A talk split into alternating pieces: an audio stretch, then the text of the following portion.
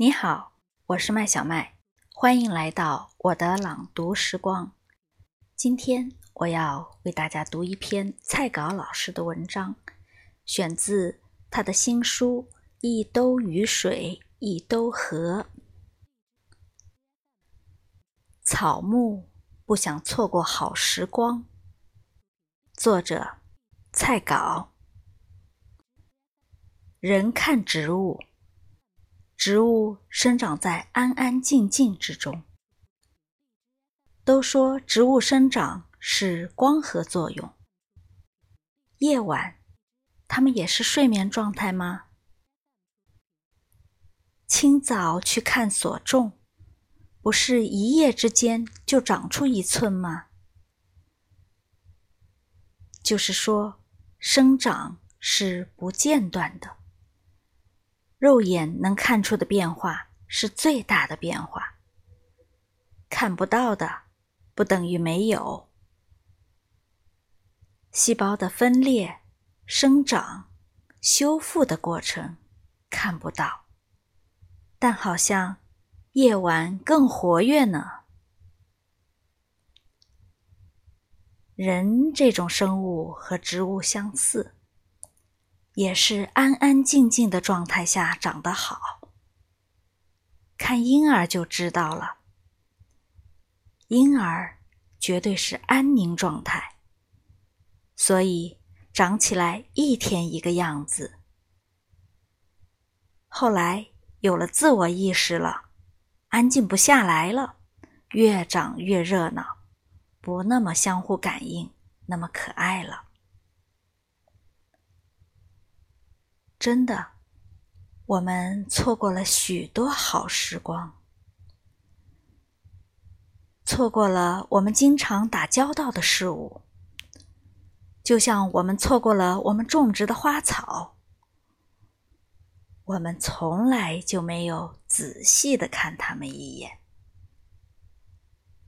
一旦发现，就不想继续这么漫不经心地过去，太可惜了。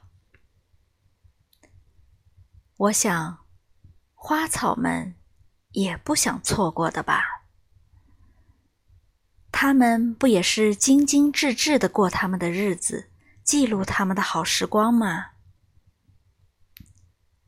仔细地去观察植物，会发现它们被设计得非常精致，精致还要加上有趣、神秘、庄严等等。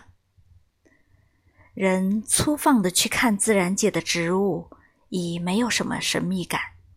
人真是浅薄无知的，让植物耻笑。从植物的角度，或者从动物的角度看人，人是什么东西？应该也是被设计得非常精致的生物，当然也会被冠上各种定语，如可怕的、可恶的、可信赖的，诸如此类。我看到荷叶的中心并不是一个圆的点子，而是如同荷叶一样的但概括的形，如书的形。荷叶是一本打开的袖珍书，真是创意无限。和花草打交道，真的不会辜负你。自然界可是一部大书，大的你没有办法阅读所有，因为信息的丰富，你哪怕读一棵树、一株花木，都要有足够的时间和热情去读。虽然人受着时间和空间的局限，还是能读出它们的丰富。